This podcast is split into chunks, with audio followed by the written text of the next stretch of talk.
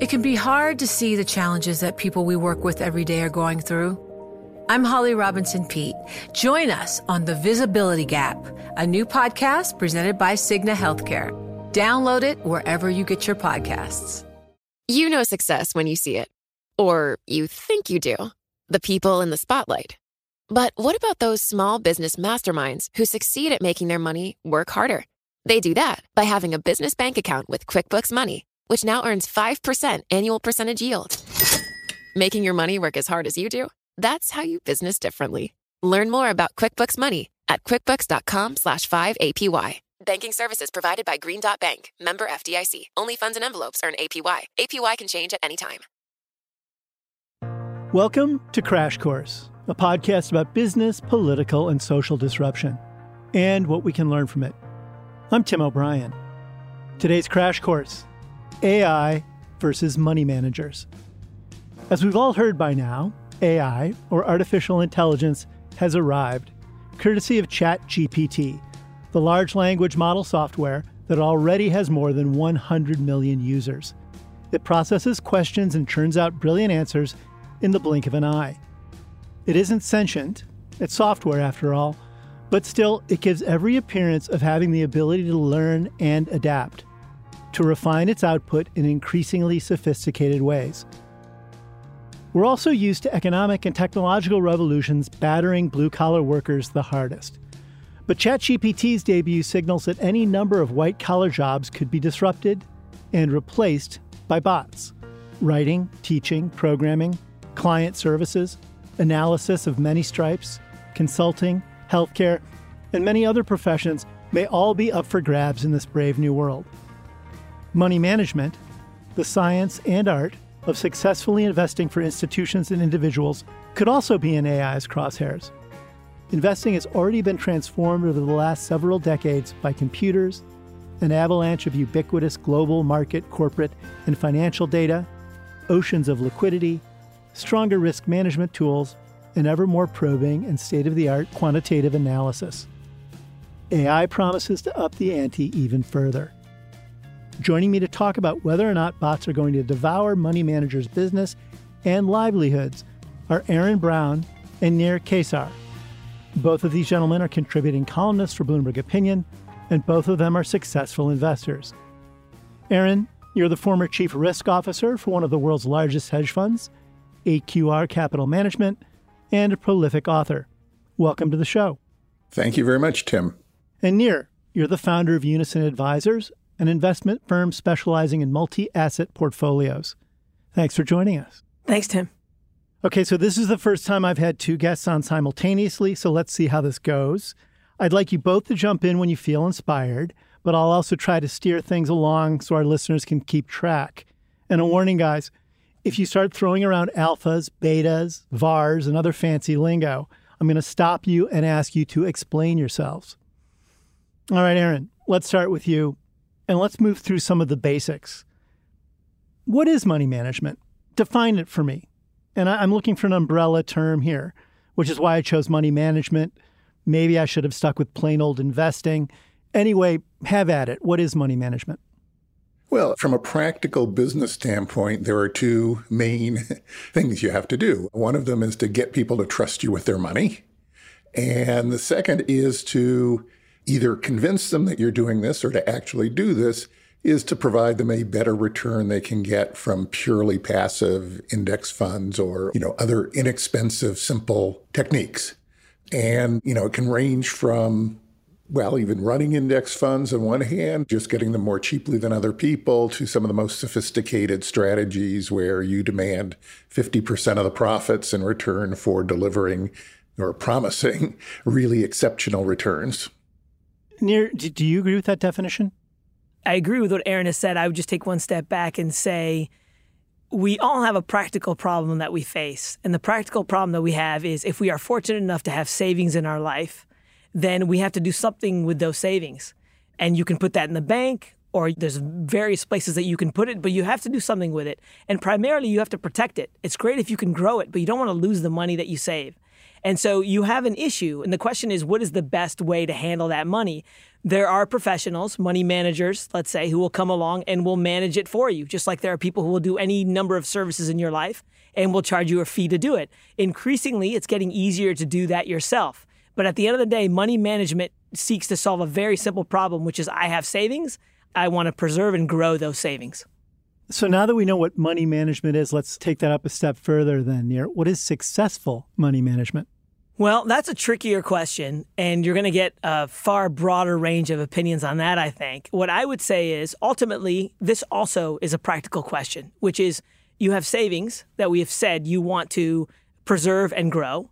And at the same time, you have inflation nipping at your heels. In other words, every single day that you hold a dollar, the value of that dollar goes down because inflation is catching up to it. So, at the very least, if you want to preserve the value of your savings, you have to make it grow faster than the rate of inflation. And there are various ways that you can do that. You can invest in bonds, you can invest in stocks, all things we can get into if you want. But the important thing to know is you can't just take and stuff it in your mattress because if you do, the value of that will go down over time. And so expertise matters in this realm. Expertise is important, I would say, to avoid many of the pitfalls. However, one of the things that's interesting about technology and the way that markets have evolved is expertise is becoming less and less important if your goal is merely to try to grow your money faster than the rate of inflation. So, Aaron, jump in. Do you agree with Nir's notion of what successful money management is? I don't disagree with him, but most of successful money management is in the head of the investor or the beneficial owner yes, it's nice if your money grows faster than inflation, but it's more important that you sleep at night, that you feel financially secure, that you trust what's going on. And so a lot of money management is about either reassuring individuals or explaining to them precisely what you are going to do, when you are going to lose or make money, or in the case of institutions, dealing with their institutional constraints peer risk. You know, uh, chief investment officers of pension funds seem to spend a lot more time worrying about how they're outperforming their peers than about any kind of absolute goal. So I, I think money management goes well beyond getting an inflation beating return or reducing risk. The investor has to understand and appreciate it. So you think it actually goes into being a nanny or a therapist? well, there is quite a lot of that. You spend an awful lot of time as a money manager on the phone with clients, preparing presentations that make people feel good about what you're doing. I guess you know, boy, we could really just go off on that one because I, that that obviously comes out of the fact that people are ignorant, as we all are, about any number of things, including money. And if they're not doing the hard work to get up to speed, on how they're investing their money. It opens up an ability for a money manager to give them calming advice, soothing advice, stuff that'll let them sleep well at night. That's a different kind of intelligence. I'm not saying it's not worthy, but that's EQ to a certain extent as opposed to IQ, right? I would agree with that. Yes, it is. Or in the case of institutions, it's, I don't know, there's a thing for that, you know, institutional Q. And I guess it can open the door to hucksterism too, right? If you're able to soothe people's nerves who actually aren't up to speed fully on how the markets work or what they should do with their money, they can also become marks, can't they? Yeah, that's absolutely true. But I think people tend to veer too quickly in that direction. Traditional financial advisors, the kind of people we used to used to, you know, that used to work with individuals.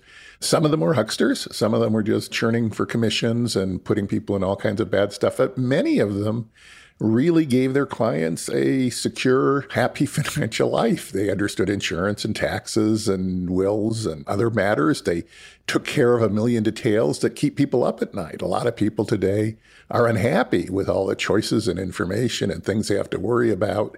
And the old fashioned financial advisor, even charging fairly high fees, really gave many people a great service. There's also a lot more information because of technological developments available to investors now. There's a certain amount of transparency and intellectual dexterity that's available to average investors that wasn't present, say, even three decades ago. Isn't that right, Nir? Certainly. There are a lot of people doing a lot of great things within money management, and there are some people, I would say the bias here, or my bias here, tends to be more sort of in the direction of Wall Street. There's still a lot of shenanigans that go on, I would say. The industry taking advantage of people who aren't as well versed. But certainly there are more tools available to ordinary investors today than there have ever been. Um, and it's easier for them to manage their money if they want to manage their money and cheaper for them to do it than it has ever been. And it's so cheap and easy, actually, that it's hard to imagine it moving further in that direction.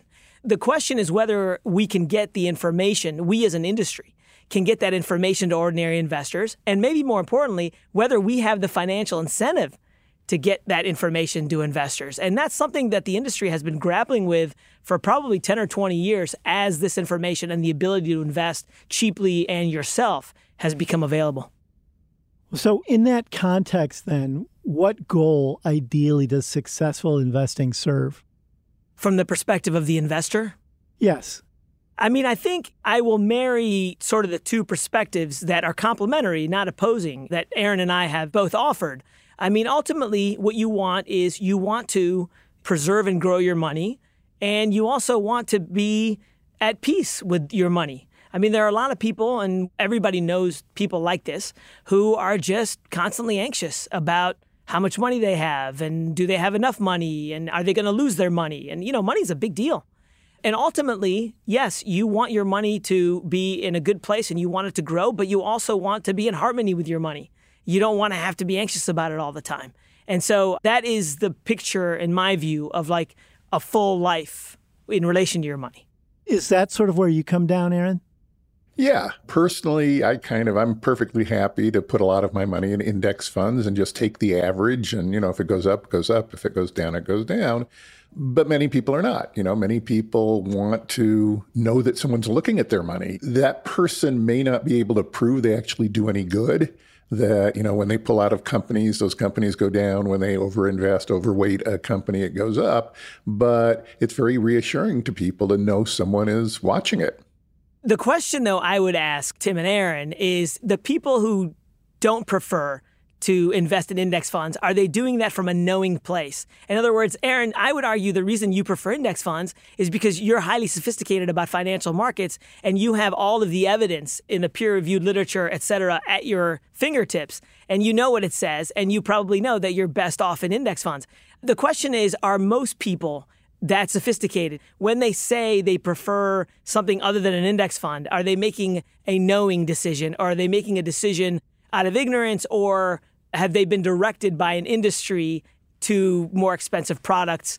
And index funds is an alternative fully sort of on a fully informed basis yeah. My argument, and of course, maybe I'm the last person to tell how good my thinking is, but yeah, I mean, I like the index funds. And I also like, I pay very high fees or, or use some very sophisticated strategies where I think I have an edge there is a middle ground of sort of your traditional actively managed mutual fund that has no strong track record of success that I think are pretty clearly not good, that pretty clearly lose money to inflation and taxes in the long run after fees, and especially do not outperform index funds. And that is clearly a marketing effort that this product has been sold more or less for the same reason that you know people pick a name brand coca-cola over a generic store cola with identical ingredients you know it's it's the branding but Aaron, this is what I mean by making a knowing decision. I think when we say there are some good managers, some bad managers, I think we underestimate the problem. I mean, the evidence is that the vast majority of people who are going to try to beat the index are going to lose to the index. And that includes the most sophisticated managers charging the highest fees. So it's not just that, yes, you could find a manager who's going to beat the index, but the probability of you're doing that and you're doing that in advance is very, very, very low. Would you agree with that? No, no, I wouldn't. I believe that if you apply sensible filters, so you kind of filter out the people who aren't doing anything, the people with actually bad track records, and so on, I think that certainly an institution can do a much better job combining some low fee index products with some very sophisticated high fee products. Not necessarily that will beat the index, but that will combine with the index to give a better risk adjusted return the average retail investor who doesn't have access to the good hedge funds, who doesn't have the time or expertise to pick solid mutual funds from just branded ones that have no advantage, I think that person is much better off sticking with the cheapest most tax efficient, well diversified index funds. Now, we could stay on this particular topic for the rest of the show, but we're not doing index funds. We're going to get into AI. The only reason I'm calling a halt to this avenue of discussion is because we'll never keep going on to the other ones, which means you guys will have to come back again so we can talk about other things. One other foundational idea I want to lay down now as we continue to talk about this is the idea of is investing different from trading? And I want to make that distinction now because I want to come back to it later when we talk about AI's role in all of this. I think of trading as a time constrained tool that might involve strategy, but I think of investing as a less time constrained philosophy that has to involve strategy. But go ahead, Aaron, school me if you disagree with how I've parsed the differences between these two things. Yeah, that's a good way to do it. And in the context of AI and machine learning, they've been enormously successful in trading. And in fact, really for about 30 years now, computers have done all the serious trading, not necessarily with artificial intelligence. The original algorithms and systematic things were very simple. Now you think, you know, trading is machines. It's like, you know, the autopilot in an airplane. It's just much, much better than humans. Investing so far, we have not seen much real success from artificial intelligence. Nir, where do you reside on that? I agree with all that. I would just add for me, there's an element of duration. So I tend to think of trading as just a short term bet, whereas investing is a longer term bet. And it's not necessarily binary. You know, one can sort of define those in different ways, but certainly the longer term your horizon, the more you're investing and the less you're trading. Okay. Now that we've cleared up all of that, I want to take a brief break to hear from one of our sponsors, and then we'll be right back. You know success when you see it, or you think you do.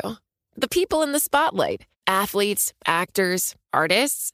But what about the people behind the scenes?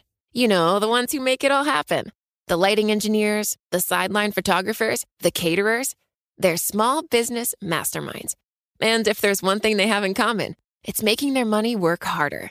That's why they have a business bank account with QuickBooks Money, where they are now earning a generous 5% annual percentage yield. Yes, 5% APY. Making your money work as hard as you do? That's how you business differently. Learn more about QuickBooks Money at quickbooks.com slash 5APY. Banking services provided by Green Dot Bank, member FDIC. Only funds and envelopes earn APY. APY can change at any time. It can be hard to see the challenges that people we work with every day are going through. I'm Holly Robinson Peete. Join us on The Visibility Gap, a new podcast presented by Cigna Healthcare. Download it wherever you get your podcasts. We're back with two Smarties, Aaron Brown and Nir Kaissar, and we're talking about whether AI is going to upend Wall Street and the legions of people who work as money managers in one form or another. So, Aaron, let's continue we've tried to define what investing is. Now let's talk about how AI might tip the entire apple cart. Lead us off with that thought. What do you think the arrival of AI means for the investing world?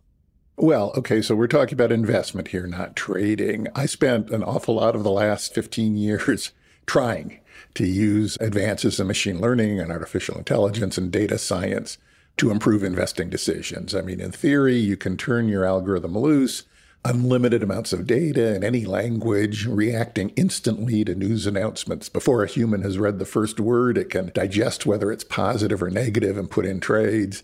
And this huge, broad perspective, able to instantly correlate information of totally different accounting data, of research reports, of government statistics, and so on, should allow you to make much better investment decisions. Should be able to tell you you know which companies are going to succeed and grow and which ones are going to stumble and fall. It just doesn't yet seem to work and i don't know why. Last year you wrote and i'll quote you that a tireless machine able to digest all information and immune to biases should be clearly superior to humans when it comes to investing except it's not close quote. You've also said that humans are essential in the investment process so, how so? Why does warm blood matter in this argument? Well, that's a dated quote. The humans being essential in the investment process, I said, was that machine learning tends to be a black box and it can't explain itself. You can't give it new information and come up with a better joint decision. But ChatGPT kind of blew that out of the water.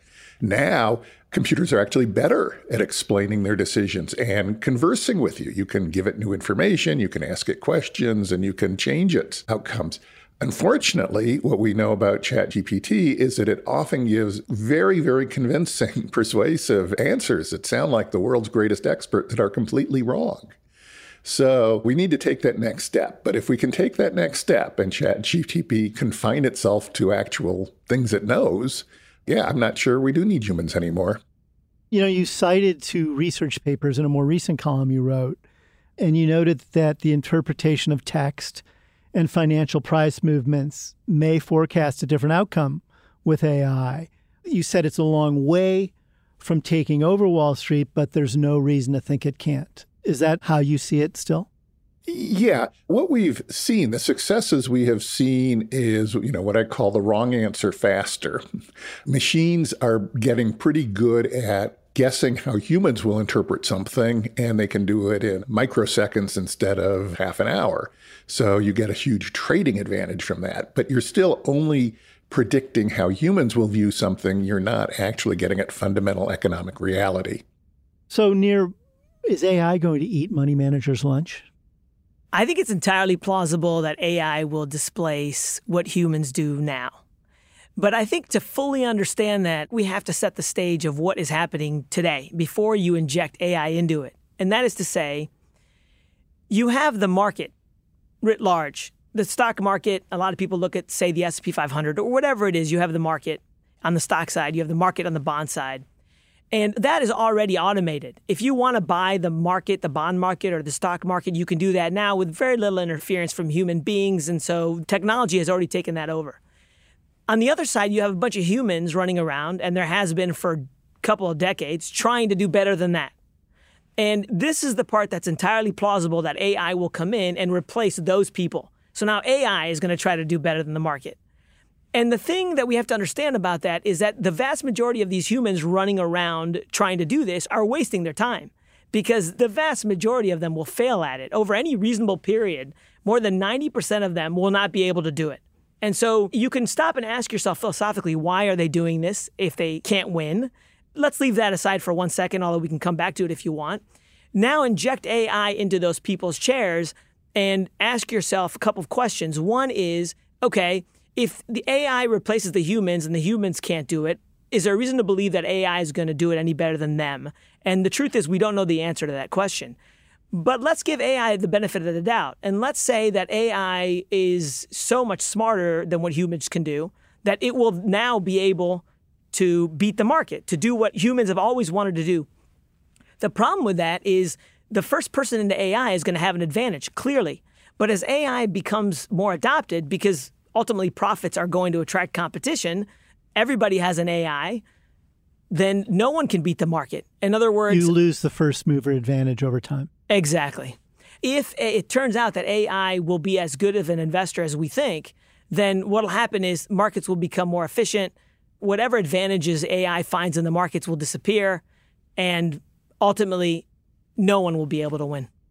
You know, that ties in, I guess, to the argument you made earlier that people are better off investing in index funds because anything that tracks a broad market will generally outperform what individual stock pickers or people trying to beat averages are going to be able to do over time based on the performance data we already know that's out there.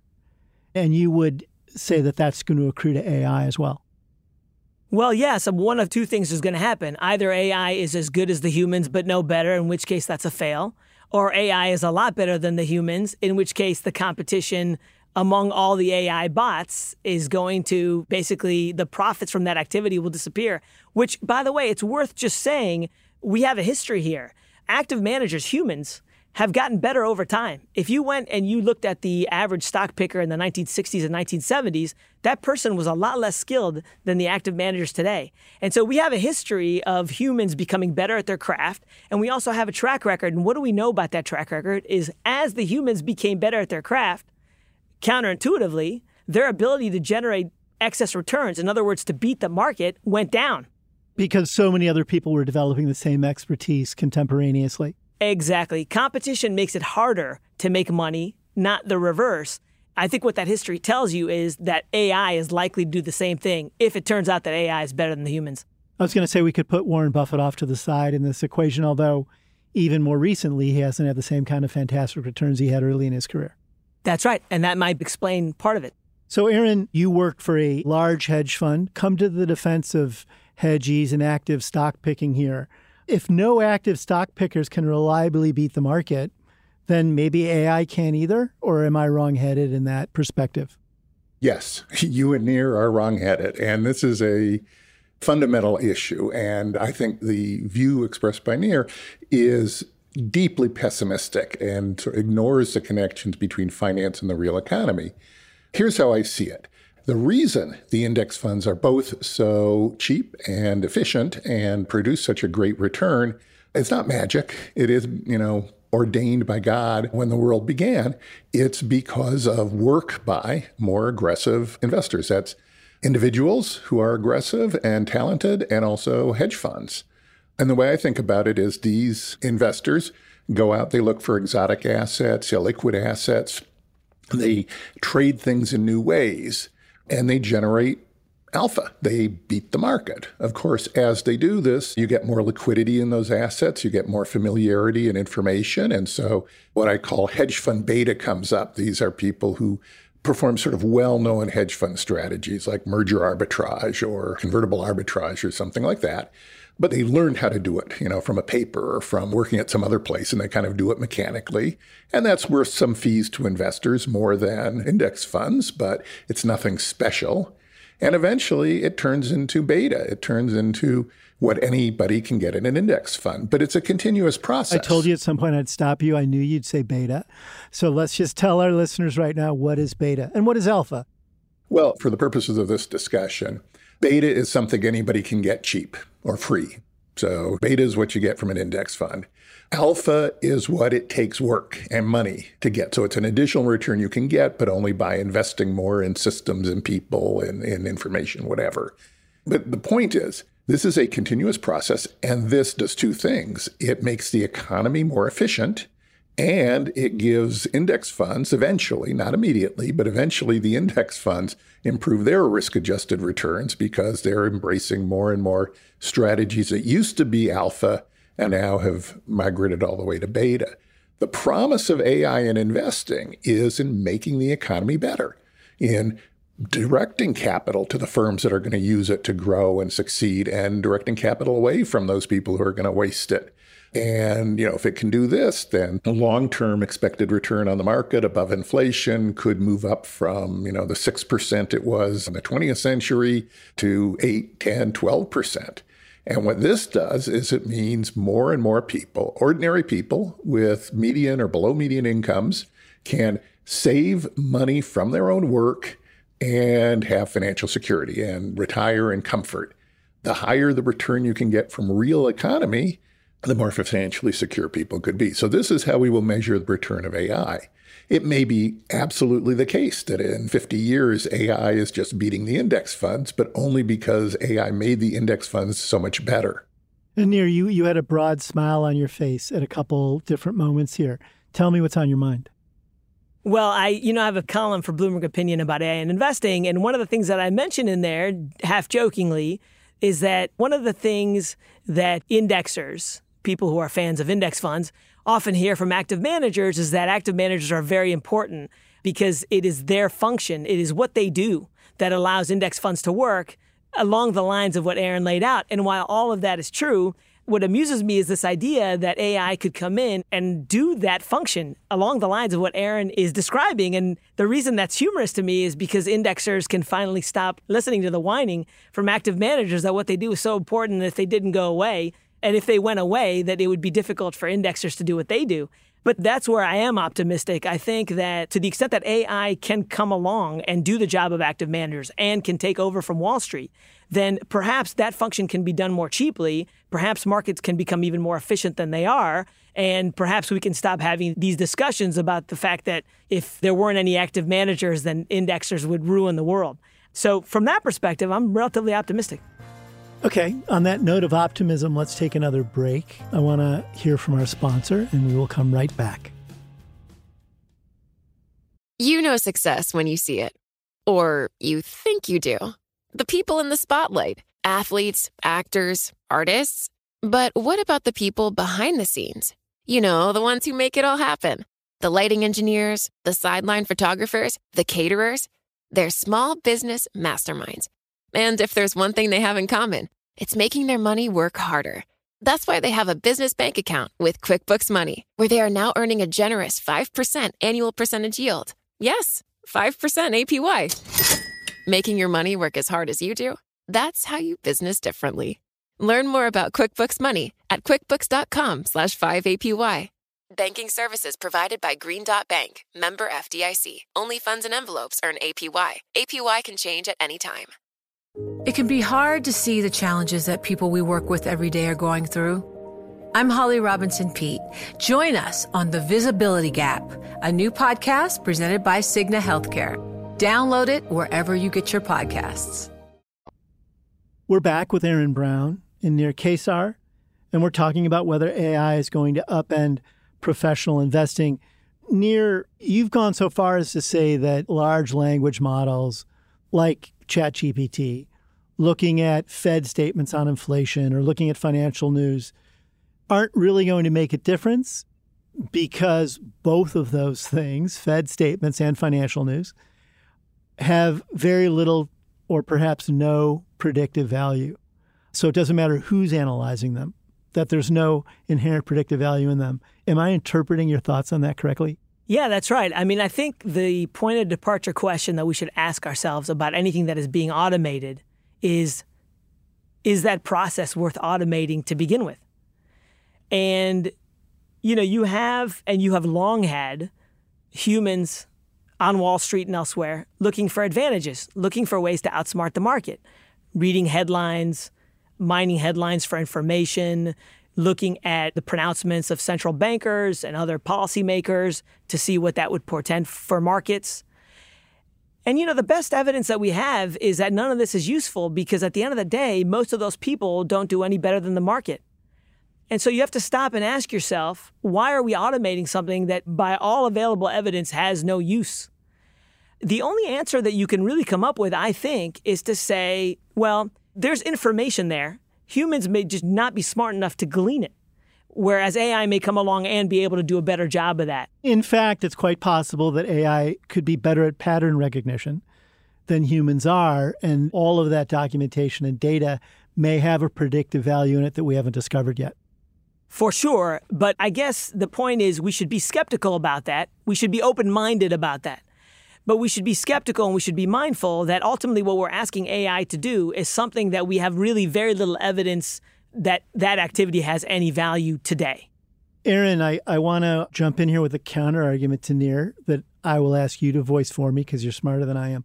But I think of a firm like Renaissance They've had one fund that specializes in quantitative analysis. They've beat the market for decades with that fund. It's a boutique fund. It is not a large fund by many hedge fund firms' sizes, maybe $10 billion in assets. Why couldn't AI eventually just be a version of that Renaissance fund on steroids? I think not only could it, it might already be. We don't. Renaissance, of course, is one of the most intensely secretive firms, and we don't really know exactly what they do. But that's almost just a change of degree. Renaissance has always done the kinds of models that are similar to artificial intelligence. And in fact, what I would say is that the key difference or the key, you know, the Rubicon you cross is when you let the model start updating itself. So Renaissance, what it seems to be is that people are using very similar kind of pattern recognition. Many of the original algorithms they used were based on speech recognition, which is a area of artificial intelligence, but they did not allow the models to update themselves. They did not use machine learning. They used human learning to monitor these models. They may already have switched over, and I would be surprised if they haven't at least looked very hard at it to let the models update themselves. But I think Renaissance moving to artificial intelligence would be sort of a minor tweak to their operation. I guess you've raised an interesting point in that Renaissance's outperformance existed in a black box. and their own internal model that no one else can see.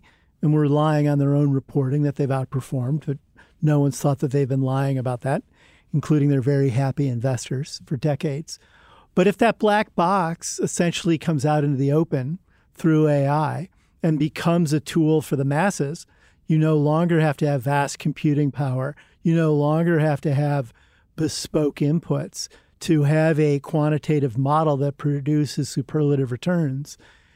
Doesn't that mean then that over time everything will revert to the mean and that your advantage in data processing and data analytics gets shaved because everyone has the same tool you do?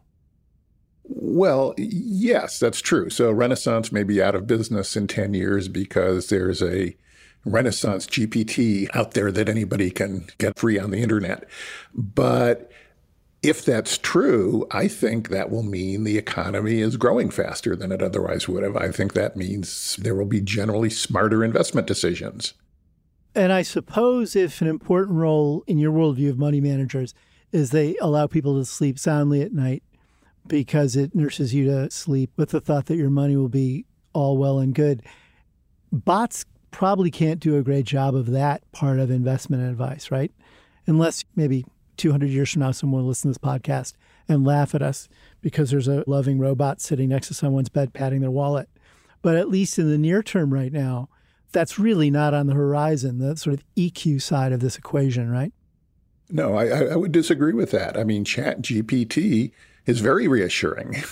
the problem is it's not right often enough. And so we have to solve that problem. Aaron, I think ChatGPT might be reassuring to you because you're an expert and you're in the markets every day. But I don't know that someone at home who's worried about their mortgage or their IRA or their kids' college savings would feel an answer coming back out of a machine is the same as a human being saying, you might want to do this with your money, you might want to do that with your money. I don't know. I mean, it produces much more reassuring answers than a human. If you called up your stockbroker and say, How come the stock you recommended last week went down? You know, he's going to scramble around. He's going to give you some platitudes. ChatGPT is going to say, well, you know, there was this announcement on this date, but I'm not really worried about it because of this and that. And it will give you a very you will feel that you are speaking to an expert who really knows and is honest and never admits any kind of doubt about things. Whether or not people are going to trust that, I mean, granted, a lot of people are going to say, well, that comes from a computer. I can't trust it. Just like many people would be nervous if they knew that a computer was flying their airplane or a computer was, you know, running their electrical grid or things like that. But that's been true for decades, and many essential functions that your life depends on are decisions made by computers. So then that aspect of this that you raised in the beginning of the show, that an important part of money management is patting people on the hand, is actually completely dispensable. Well, except that some of those very convincing answers aren't true. And until you solve that problem, that it's equally convincing when it's right and when it's wrong, people are going to have trouble trusting it. Nir, would you turn your money over to a bot?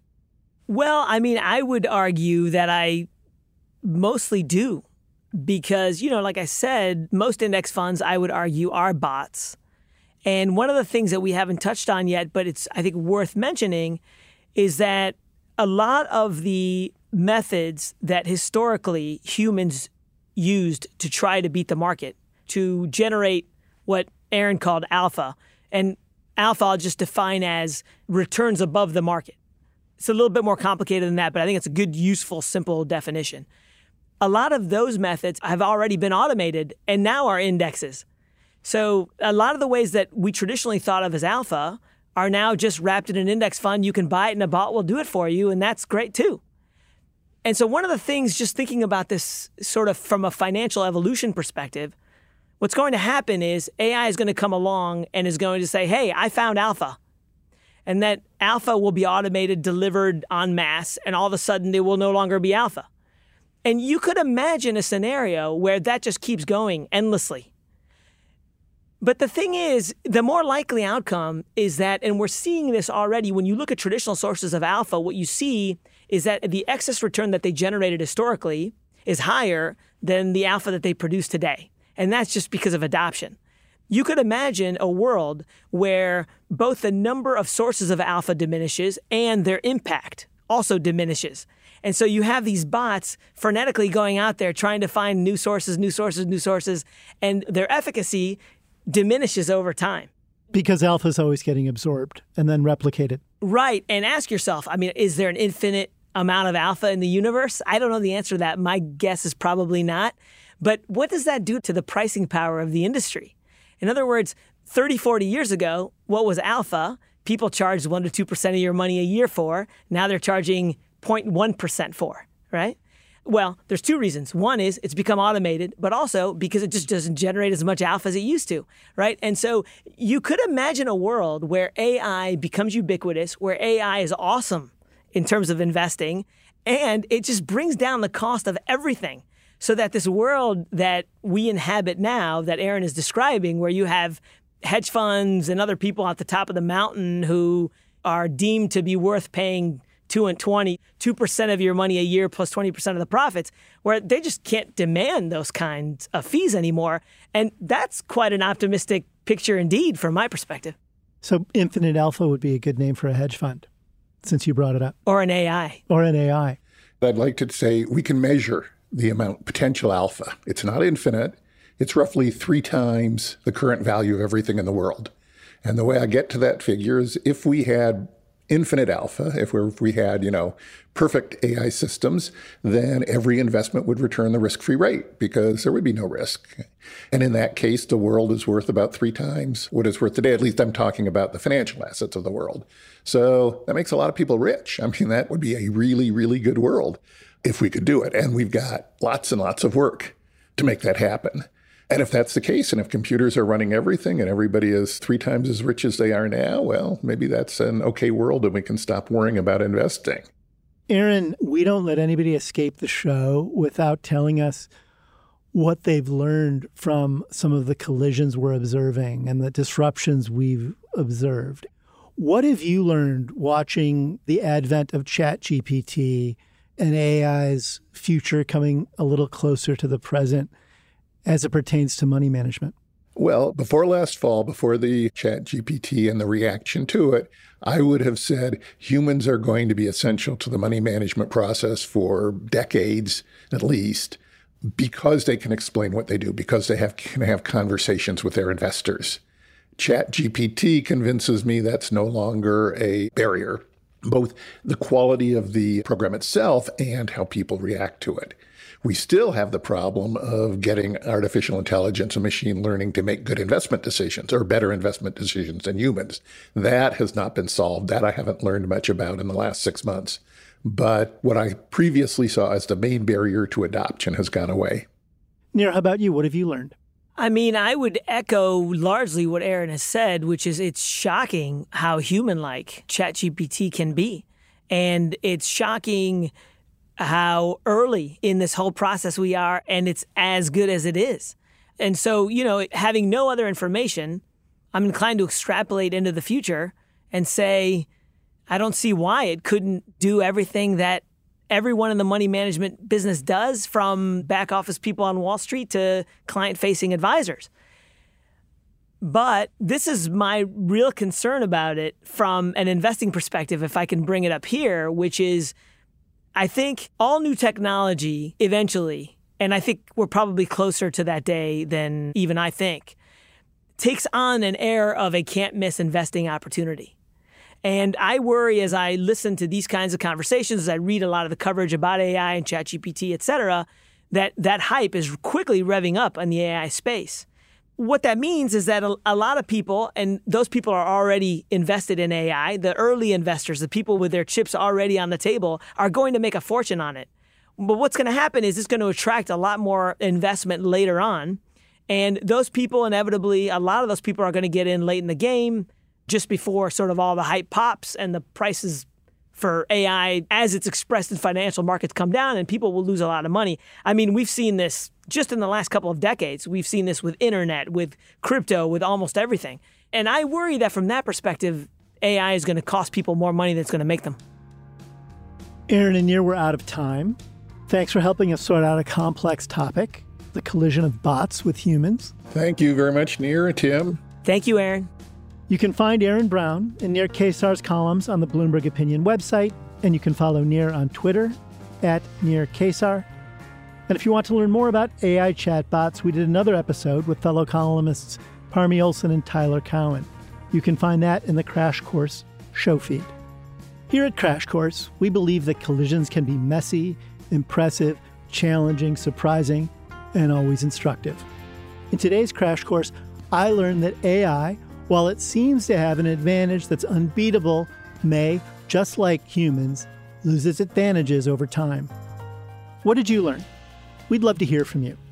You can tweet at the Bloomberg Opinion handle at opinion or me at Tim O'Brien using the hashtag Bloomberg Crash Course. You can also subscribe to our show wherever you're listening right now and leave us a review. It helps people find the show. This episode was produced by the indispensable Anna Mazarakis, Moses Ondam, and me. Our supervising producer is Magnus Henriksen, and we had editing help from Sage Bauman, Katie Boyce, Jeff Grocott, Mike Nitza, and Christine Vanden Beilart. Blake Maples does our sound engineering, and our original theme song was composed by Luis Guerra. I'm Tim O'Brien. We'll be back next week with another crash course. Join Bloomberg in San Francisco or virtually on May 7th for the Future Investor Data Powered Transformations. This 2024 event series will examine how data is not only playing a pivotal role in investment decisions, but serves as a driving force behind the construction of innovative, investable enterprises. This series is proudly sponsored by Invesco QQQ. Register at bloomberglive.com slash futureinvestor slash radio.